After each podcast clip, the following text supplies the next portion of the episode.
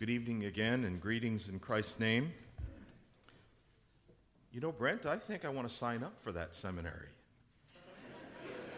that sounds really good. So put my name down. The Westminster Assembly began its deliberations on July the 1st, 1643. Some of the members of the Assembly were concerned about new groups that had appeared in London, to which they gave the title Anabaptist. In 1644, in the midst of a growing controversy, a well known member of the Westminster Assembly, his name was Stephen Marshall, published a book that was called A Sermon of the Baptizing of Infants, preached in the Abbey Church at Westminster, so Westminster Abbey, at the morning lecture appointed by the Honorable House of Commons, and this was a part of his task as a member of the Assembly of Divines meeting at Westminster. One writer called him the most popular preacher, Presbyterian preacher of his day. I think, I'm not sure that this is a perfect comparison, but I think he was the R.C. Sproul of his day. I think that we could view him in that way. Now, you may have never heard of him but he was a popular preacher in London and an important Presbyterian. Now, this sermon that he preached is an intriguing diatribe full of misinformation and innuendo aimed at casting mud against the Anabaptists of England. He wanted as much as possible to be thrown at them, hoping perhaps that some would stick. In opening up the dangers of their opinions, as he says, Marshall writes First, listen closely to what he says. I see that all who reject the baptizing of infants do and must, upon the same ground, reject the religious observation of the Lord's Day or the Christian Sabbath. Namely, because there is not, say they, an express institution or command in the New Testament.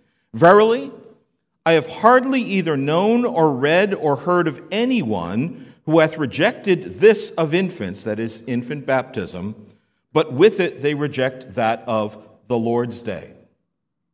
For Marshall, there was an inevitable relationship between rejecting pedo baptism and rejecting the observance of the first day of the week.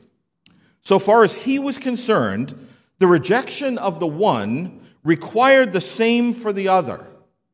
But we need to ask how did his opponents understand his point? Now, there are two men, two very important men, two men who were part of the baptized churches. Well, one was and one wasn't. I'll explain that in a moment. But two men make direct reference to Marshall's statement. The particular Baptist was Christopher Blackwood, the other was a man named John Tombes. And I'll talk about Tombes in just a moment.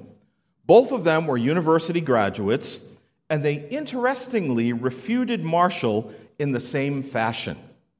Blackwood, who served churches in Ireland and in Kent, which is the southeasternmost county in England, published a book the same year, later on in the year, with the title The Storming of Antichrist. And largely, he means infant baptism as Antichrist. But he answers Marshall's criticisms point by point. And here are his words. First, he cites Marshall's objection. He repeats it. You've already heard me quote from Marshall. You'll hear it again, and you'll hear it again when we talk about Tombes. Um, Blackwood says this, or, or he refers to Marshall's words. There are three great mischiefs that go along with denying infant baptism. First, they reject the observation of the Lord's Day. That's his summary of Stephen Marshall's argument. He goes on, answer, we deny it. And the generality of those that are against infants' baptism receive it, that is, the Sabbath day, the Lord's day, observe it with as due observation as those that accuse them. Indeed, for the Jewish Sabbath, overcommanded by God, it is put to an end. Colossians 2:16, else it stands in force yet.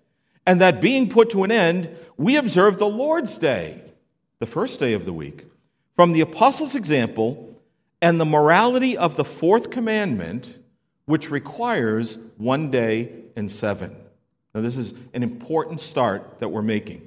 See, Blackwood's denial of Marshall's objection is direct and to the point. He indicates that the generality, pardon me, of the Baptists observe the Lord's Day, basing their observance on two key factors namely, the example of the apostles, and even more interesting for us, the morality of the fourth commandment. Right? That, that's how he responds to Stephen Marshall. He says, Marshall is making a mistake.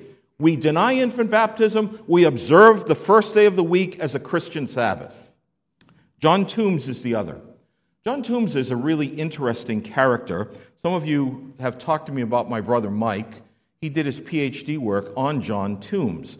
Tombes was a faithful Anglican. He never left the Church of England, but he was also a committed anti pedo Baptist. That is, he wrote against infant baptism and in favor of believers' baptism. In fact, probably most of the works in defense of believers' baptism that were written in the 17th century depend upon John Tombes. He was a true scholar. He, in 1645, published a work entitled An Examen of the Sermon of Mr. Stephen Marshall about infant baptism. Tombes addresses the Presbyterians' comments about the Sabbath and the Baptists at great length under the heading this is what it's called the anti pedo Baptist principle overthrows not the Lord's Day. The pedo Baptist principle reduces to Judaism and popish ceremonies and adds to the gospel. Wow. You see, Marshall had asserted that the Baptists do and must reject the Sabbath Tombes is indignant in his reply. So here we go again. First, he cites Marshall, paraphrasing him, quoting him, and then he gives his own response. This is a longer quotation than the previous one. Please bear with me. Addressing Marshall, you say, I see that all that reject the baptizing of infants do and must, upon the same grounds, reject the religious observation of the Lord's Day or the Christian Sabbath namely because there is not, say they, an expressed institution or command in the New Testament. That's the third time we've heard Marshall's words. Okay? So this, this is an accurate representation of what Stephen Marshall, the R.C. Sproul of his day, said. I don't mean in any way to impugn the reputation of R.C. Sproul. Not at all. Just comparing because of popularity. This is Tombes in reply. Give me leave to take up the words of him in the poet what a word hath gotten out of the hedge of your teeth. They do, they must. Though I doubt not of your will, yet I see you lack some skill in pleading for the Lord's day, that others have the truth in that it is neither so nor so. They neither do nor must reject upon the same ground the Lord's day. Again, quoting Marshall. That they do not, I can speak for one, nor must they, and to make that good, let us consider their ground as you mention it. Their ground, you say, is because there is not an express institution or command in the New Testament. This then is their principle, as Marshall understands it, that what hath not an express institution or command in the New Testament is to be rejected. But give me leave to tell you that you leave out two explications that are needful to be taken in. First, that when they say so, they mean it of positive instituted worship consisting in outward rites such as circumcision, baptism, and the Lord's Supper are, which have nothing moral or natural in them, but are in whole and in part ceremonial.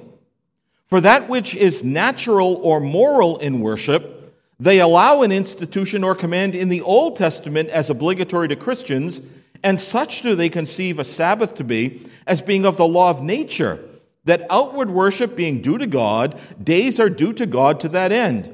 And therefore, even in paradise, Eden, appointed from the creation, and in all nations, in all ages observed, enough to prove so much to be of the law of nature, and therefore the fourth commandment justly put among the morals.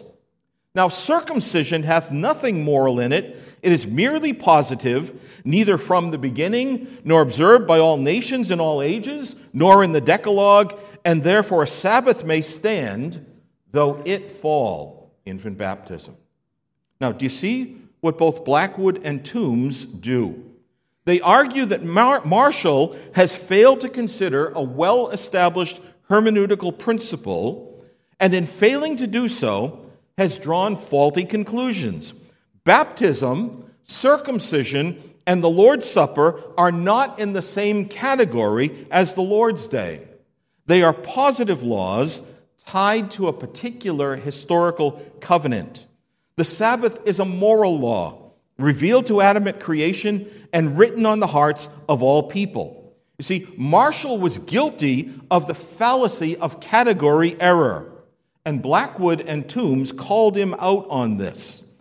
I've wondered sometimes how he took their critique because he ought to have known better. They had a really solid argument against him. Now, this debate is a helpful introduction to our study today as it illustrates a very important perspective on law and gospel as it was understood in the post Reformation era. And this is a distinction that we've mentioned many times this weekend between two kinds of law that are revealed in Scripture moral law and positive law. And this distinction is essential to an understanding of the doctrine as taught in the Second London Confession, really as taught in post Reformation history. Let me go over again some things that I've already said. Moral law is also called natural law, and it refers to the law written on Adam's heart as part of his image bearing. It is general revelation, that is, it is available to all people at all times, and it is the basis for their judgment and for their condemnation as sinners. The two great commandments, as summaries of the Ten Commandments, are the essence of the moral law. Positive law, when considered in religious or theological matters, is dependent on special revelation and is specifically tied to an historical covenant. Circumcision, baptism, the Lord's Supper, dietary restrictions, all of these things are positive laws. Prior to their revelation, they are unknown and they have no obligation. They may be annulled or terminated by divine will when a covenant changes. And this is the point of Hebrews 7:12, which says, "For the priesthood being changed, of necessity there is also a change of the law." The writer to the Hebrews says that the Old Testament positive laws were canceled when Christ the high priest offered himself. Now, this is in the context of, of saying that Christ was not a priest after the order of Aaron, but after the order of Melchizedek. And so the Aaronic priesthood and those laws that belong to the Aaronic priesthood under the Mosaic covenant are done away because our high priest is of the order of Melchizedek and he ushers in new laws. Abram was 99 years old when he was circumcised, and Abram was never baptized.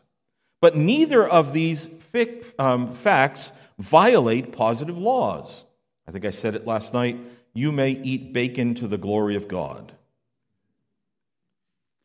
Now, a proper study of our confessions must consider the theological soil out of which they grow.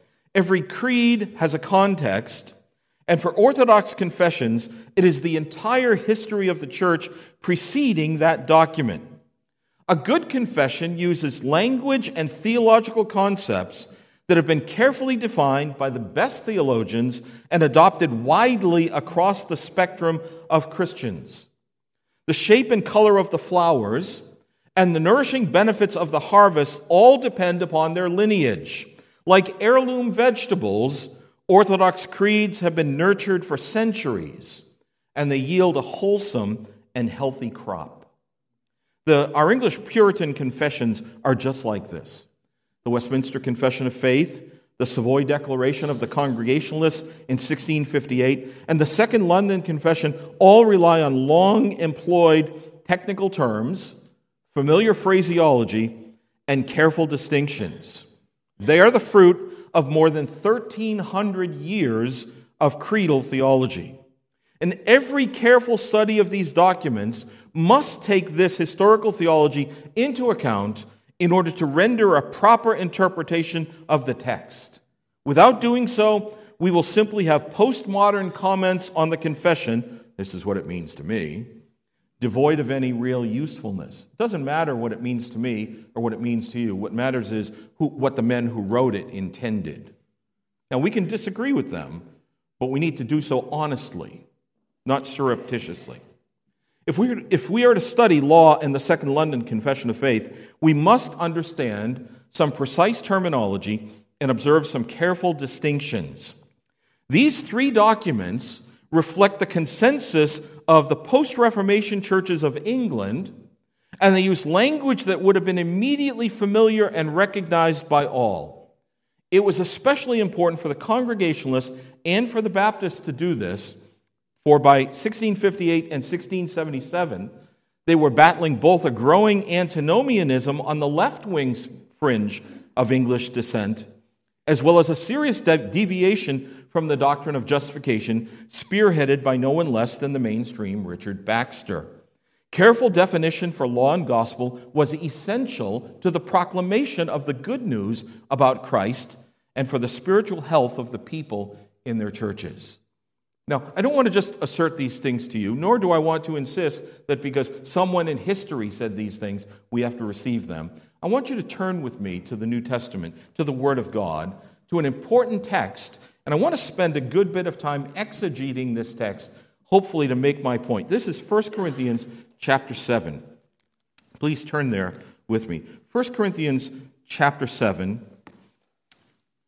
and I will read verses 17 through 24. Now, I, I have to say this.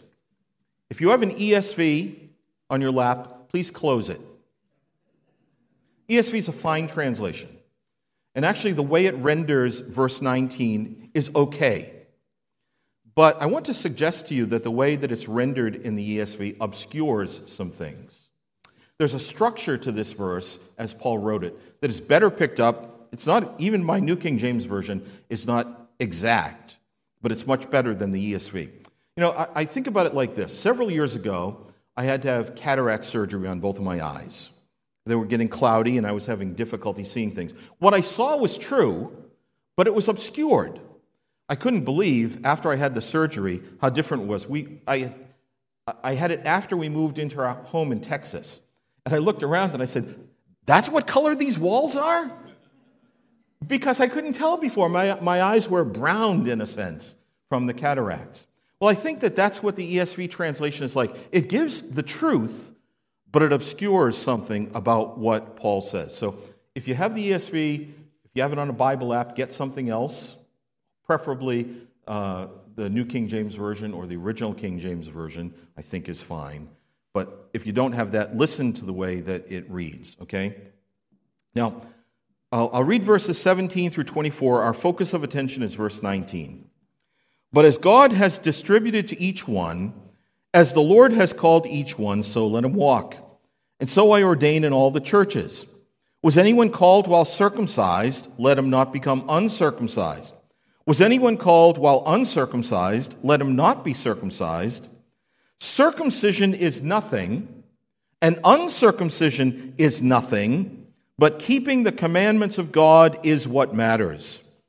Let each one remain in the same calling in which he was called. Were you called while a slave? Do not be concerned about it. But if you can be free, be made free, rather use it. For he was called in the Lord while a slave is the Lord's freedman. Likewise, he was called while free as Christ's slave. You are bought at a price. Do not become slaves of men. Brethren, let each one remain with God in that state in which he was called. Now, verse 19 is the focus of our attention and it demonstrates a key theological distinction that is rooted in Scripture. It is the fundamental distinction between moral law and positive law. Now, I want to spend a lot of time on this. I put it this way in Scripture, not all commands are created equal. Both the Bible and Reformed theology recognize this fact. And we cannot and we must not treat all forms of law as if they are the same. Now, I want you to do something with me. I have a, a, a, mental exercise that I want you to be involved with me in. And I'm going to do it in English, and then I'm going to break a rule, and I'm going to do it in Greek. I'll tell you why, okay? I want you to imagine five lines, okay? And we're going to fill in the lines so we can see the parallelism in the verse. This is where, if you look at your ESV, you'll see that they have obscured what is clear parallelism in what Paul writes. Okay, so top line circumcision is nothing. Okay, mentally, do you have that on your top line? Second line, and. It's the only word. It connects the top line and the third line. The third line, uncircumcision is nothing. Now, you notice that there's a parallel there. Circumcision is nothing. Second line, and. Third line, uncircumcision is nothing. Then we have a but in the fourth line. And then finally, obedience to the commands of God. Now, we'll get to all of those things here. Gordon Fee, in his commentary on 1 Corinthians, calls this one of the more remarkable statements that Paul ever made. In the immediate context, the apostle is dealing with the condition or status that is in force when a person comes to be a believer.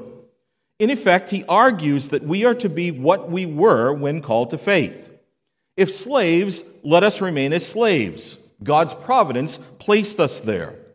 If circumcised or uncircumcised, we serve God in that condition. The outward is irrelevant. Now, what is especially interesting is the construction of the verse. So here's where I break the rule. We tell our students, generally speaking, don't use Greek in your sermons. But I want to do so.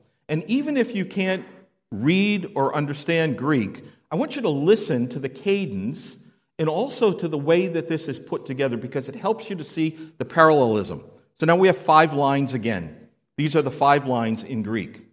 The first one, circumcision is nothing. It says this Hey, peritome, circumcision, uden estin. Hey, peritome, uden estin. Kai, that's the end.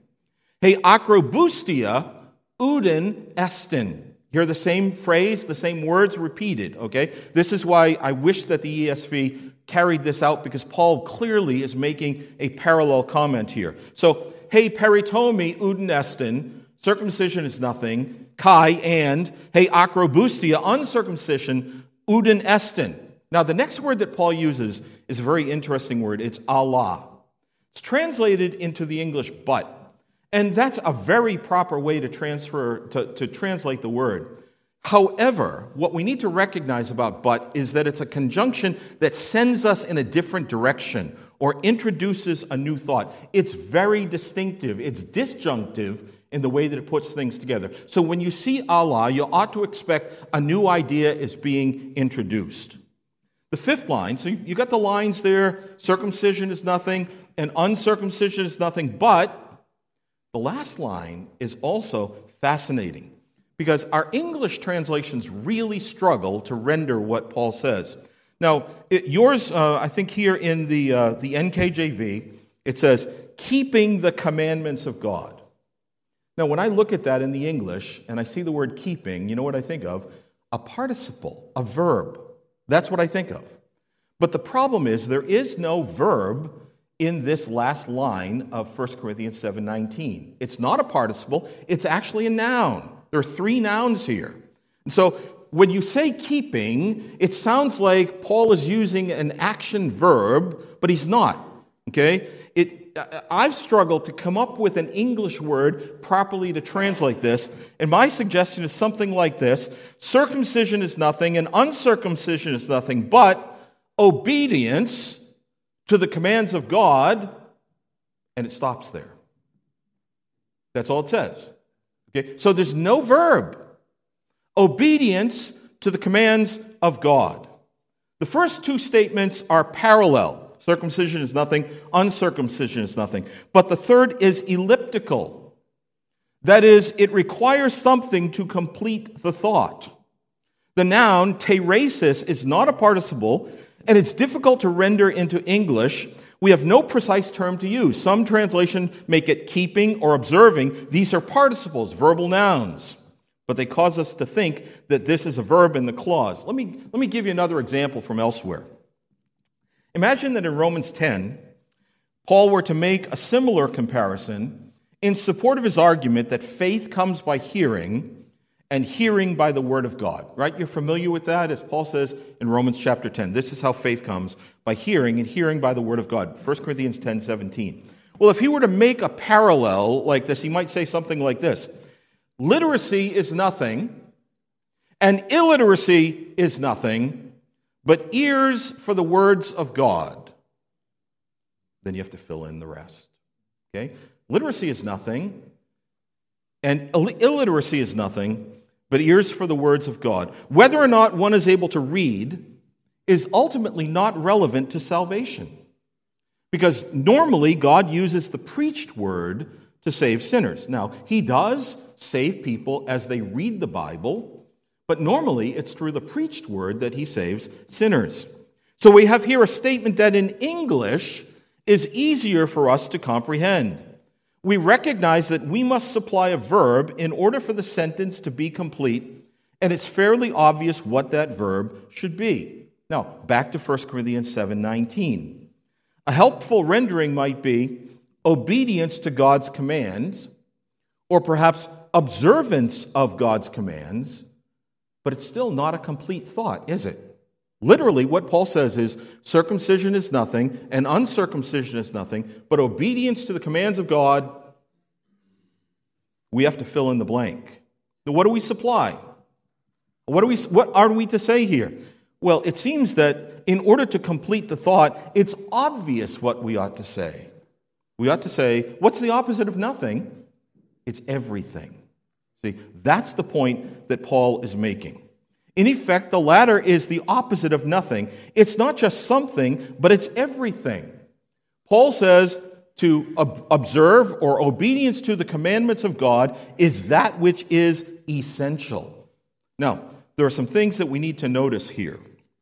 First, there is a sharp contrast in Paul's words between the ceremonial or the positive and the commandments of God.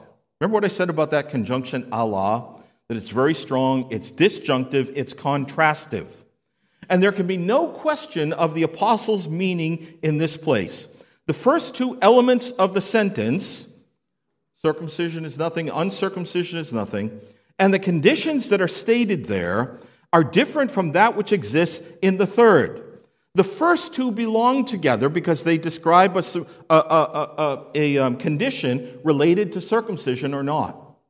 But the last statement is very different. It doesn't match.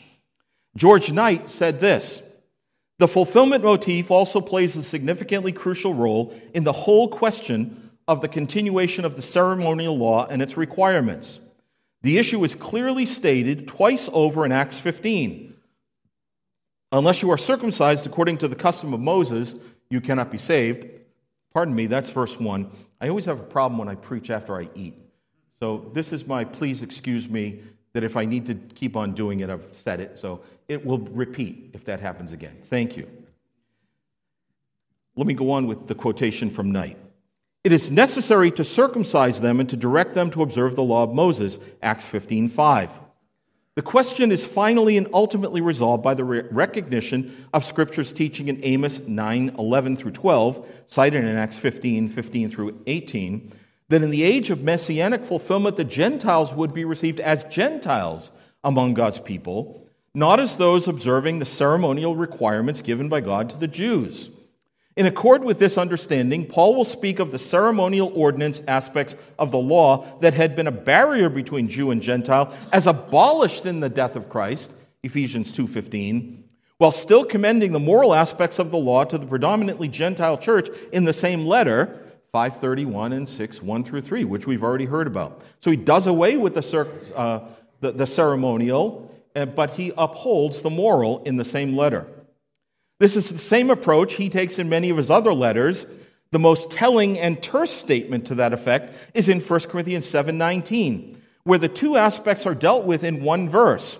One indicated is not relevant, and the other indicated as being of continuing obligation and necessity. This is his translation. Circumcision is nothing, and uncircumcision is nothing, but what matters is the keeping of the commandments of God. I can live with that, although I like is everything even better.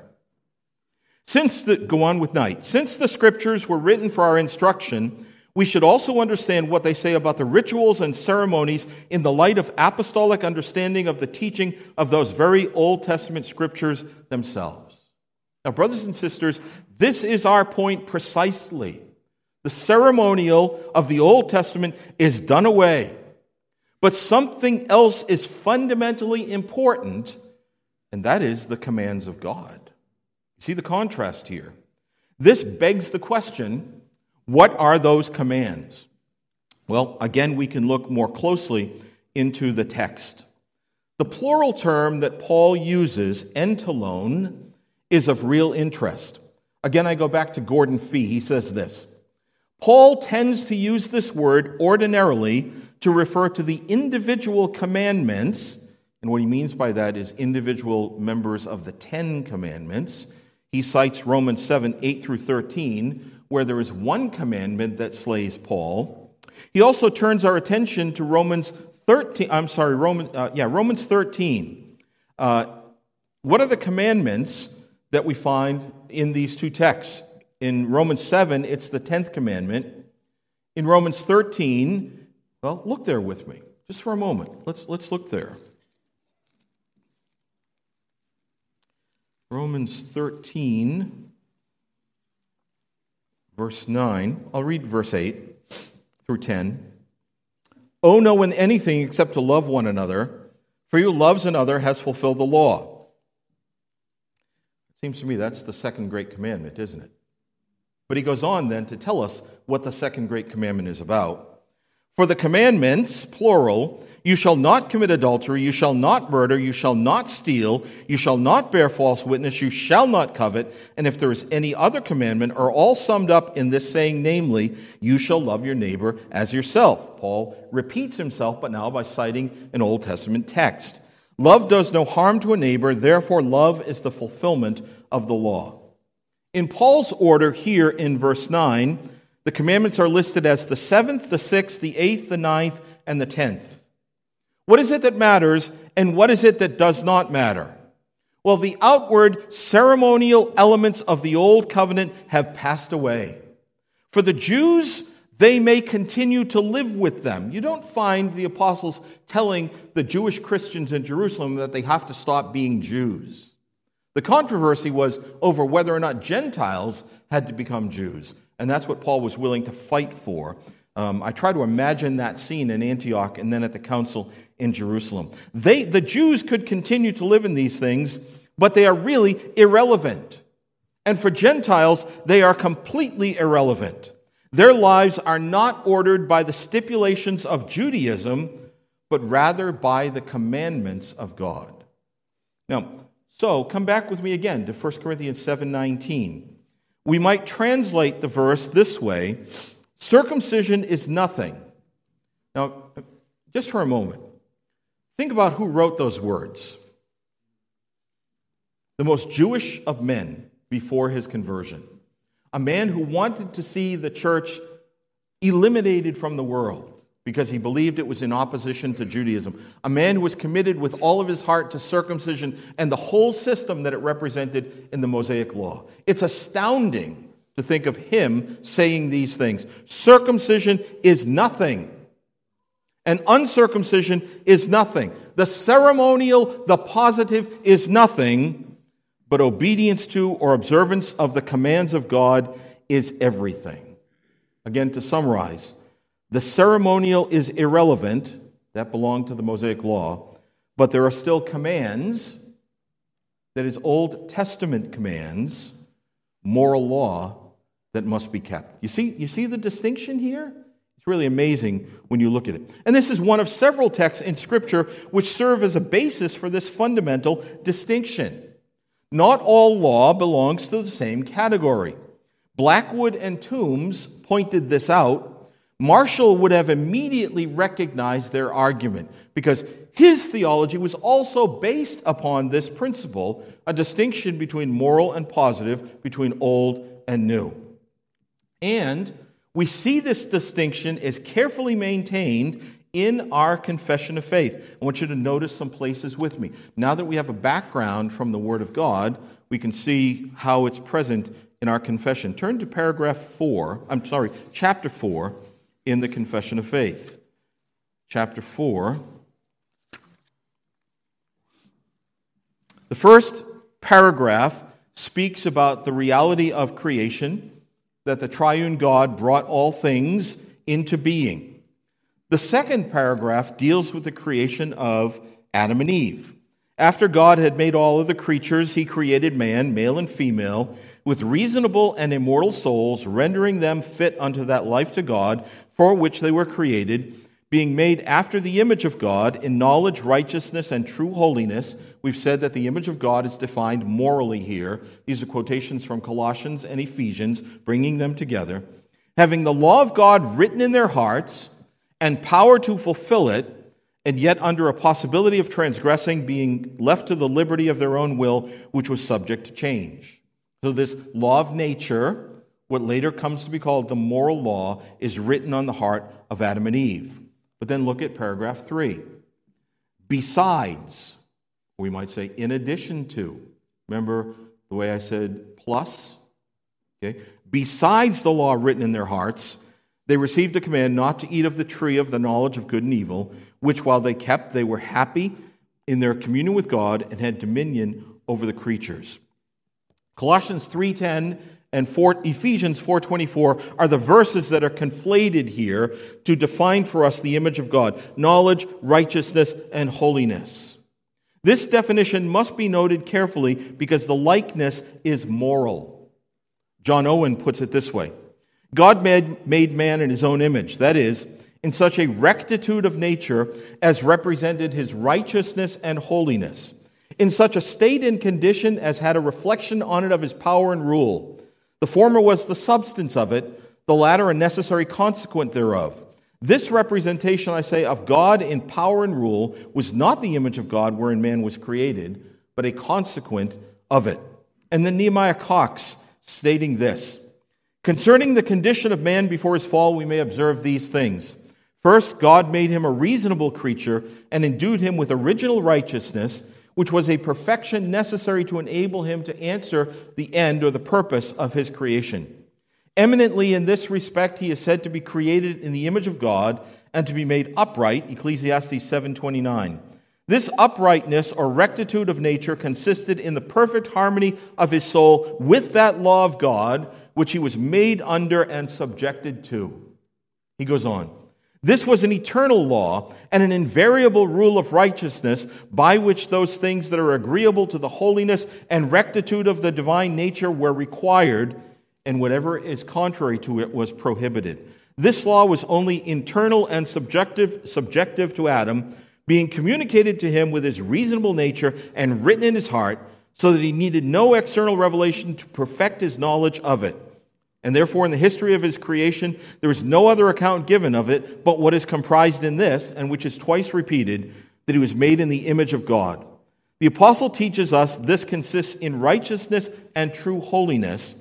The sum of this law was afterward given in ten words on Mount Sinai, and yet more briefly by Christ, who reduced it to two great commands respecting our duty both to God and our neighbor.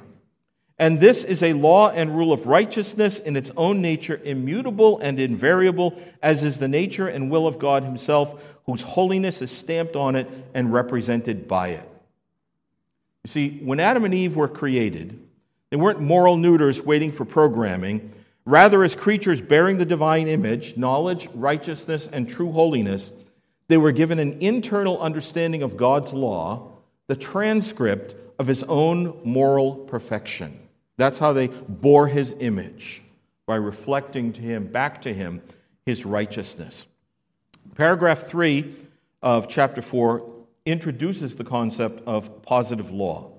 And it's interesting that the Baptists separate paragraph 3 from paragraph 2, which is not the case in the Westminster Confession. They run them together. Listen to this quotation from Edward Stillingfleet, and then a dilution of it, or a, um, not a dilution, a, a short, abbreviated version of it from Edward Hutchinson, a particular Baptist. Stillingfleet, an Anglican theologian, says this As to the matter of the law, the question is not of those things which are therefore commanded because they are intrinsically good, as the precepts of the natural or moral law, but of those things which are therefore only good because God commands them. that is, things merely positive, whose worth and value ariseth not from the intrinsic weight of the things, but from the external impress of divine authority upon them. Now, let me distill that for you, because this I find very, very helpful. Writing in 1675, the particular Baptist Edward Hutchinson put it like this For as well as one well observes, and I have a feeling he's referring to Stillingfleet, as one well observes, moral laws are good and therefore commanded, but positive worship is commanded and therefore good. Now, think about that distinction just for a moment. Moral laws are good, they are eternally good, they reflect the being of God, and for that reason they are commanded to us. But positive laws are commanded to us, and that's what makes them good. See the difference? I think that's a very clever and helpful way of speaking about these things. They were given an external commandment beside what was written on the heart, a direct command not to eat of one specific tree. That's all. Do not do this one thing. Apart from this revelation, they would have been free to eat of the tree, for God did not restrict them. Now, by the way, this is an aside. This is an important part of the formulation of the doctrine of Christian liberty. Because the doctrine of Christian liberty says this only God has a right to formulate positive law in religious matters. No human authority can add to God's law, can make specific restrictions or expectations for humans. But that's the aside. Now, the result of this was what happened to Adam and Eve. In obedience, without reference to the fall, their sin is not in mind in this statement. While they kept the commandment, they enjoyed communion with God and they maintained the dominion that was given to them. Well, time is running out. If we were to look at chapter 6, uh, we would see that the distinction is mentioned again, in fact, two times. Chapter 6, paragraph 1. Although God created man upright and perfect, that's the moral law, and gave him a righteous law which had been unto life had he kept it and threatened death upon the breach of it, that's positive law, skipping down. Yet he did not abide long in this honor, Satan using the subtlety of the serpent to seduce Eve, then by her seducing Adam, who without any compulsion did wilfully transgress the law of their creation and the command given unto them in eating the forbidden fruit, which God was pleased according to his wise and holy counsel to permit, having purpose to order it to his own glory. When it reads, did willfully transgress the law of their creation, speaking about moral law, then it says, and the command given unto them in eating the forbidden fruit, that's positive law. Twice in this paragraph, the distinction is maintained. Oh, there's so much more that I wanted to say. Um, turn to chapter 8 about Christ our mediator. The third paragraph. The moral law is described here. The Lord Jesus, in his human nature, thus united to the divine in the person of the Son, was sanctified and anointed with the Holy Spirit above measure, having in him all the treasures of wisdom and knowledge, in whom it pleased the Father that all fullness should dwell, to the end that being holy, harmless, undefiled, and full of grace and truth, he might be thoroughly furnished to execute the office of mediator and surety which office he took not upon himself, but was thereunto called by his Father, who also put all power and judgment in his hand and gave him commandment to execute the same. But the next paragraph addresses the moral, uh, the, the, the positive law. This office the Lord Jesus did most willingly undertake, which that he might discharge, he was made under the law, and did perfectly fulfill it, and underwent the punishment due to us, which we should have borne and suffered, being made sin and a curse for us enduring most grievous sorrows in his soul and most painful sufferings in his body, was crucified and died and remained in the state of the dead, yet saw no corruption. On the third day he arose from the dead with the same body in which he suffered, with which he also ascended into heaven, and there sits at the right hand of his Father, making intercession, and shall return to judgment and angels at the end of the world. If that's all that I said in the last 45 minutes, it was worth it all to read that. Well, let me see, where else do we want to go? We'll, we'll skip over. I, I, suppose I just want to look at chapter 11 for a moment. And uh, there's, there's other places, but time has run away, and I want to give Dr. Barcellos plenty of time because he's got a lot of material that he wants to cover. chapter 11 of justification. Those whom God effectually calls, he also freely justifies, not by infusing righteousness into them, but by pardoning their sins and by accounting and accepting their persons as righteous. Not for anything wrought in them or done by them, but for Christ's sake alone. Not by imputing faith itself, the act of believing, or any other evangelical obedience to them as their righteousness, but by imputing Christ's active obedience unto the whole law and passive obedience in his death, death for their whole and sole righteousness, they receiving and resting on him and his righteousness by faith, which they have not of themselves, but of God. There we have the moral law and the positive law. Christ came and satisfied all of our needs in his death. When we place our faith in him, he grants this to us. Well, we could look at chapter 19. We could look at chapter 21 of Christian liberty. We could look at chapter 22, where the, uh, the necessity of observing the first day of the week as a Sabbath. Uh, did you ever notice that it's called a positive hyphen moral command? It's moral in that time is to be given to God. It's positive in that God is free to change the day on which the worship is to be given to him. So it changes from the seventh to the first day of the week. Well, it's very clear that our confessing fathers maintained this distinction, and we must apply it also. It helpfully reflects both the abiding moral righteousness of God and the changes that come as a result of differing historical covenants. As chapter 13 reminds us, the saints grow in grace, perfecting holiness in the fear of God, pressing after in heavenly life and evangelical obedience to all the commands which Christ as head and king in his word hath prescribed to them. As we love the Lord, we seek to follow his word in all that it teaches us. Now, there's a PS that I'm going to add. It's not in my notes, but I'll add it. I have a great deal of love and respect for Presbyterians. I spent 20 years teaching at a Presbyterian seminary. I love those men. But I think that this is one of the strongest arguments that we have in favor of the doctrine of believers' baptism. That when there is a change of covenant, there is a change of law, or change of priesthood, there is a change of law. Circumcision went away and died with the old covenant. Baptism is given to us in the new covenant and it is the scripture of the new covenant that ought to define for us the nature of baptism. That's why you find the responses to Stephen Marshall in writings about baptism. He made the mistake of conflating the denial of infant baptism with a denial of the Sabbath.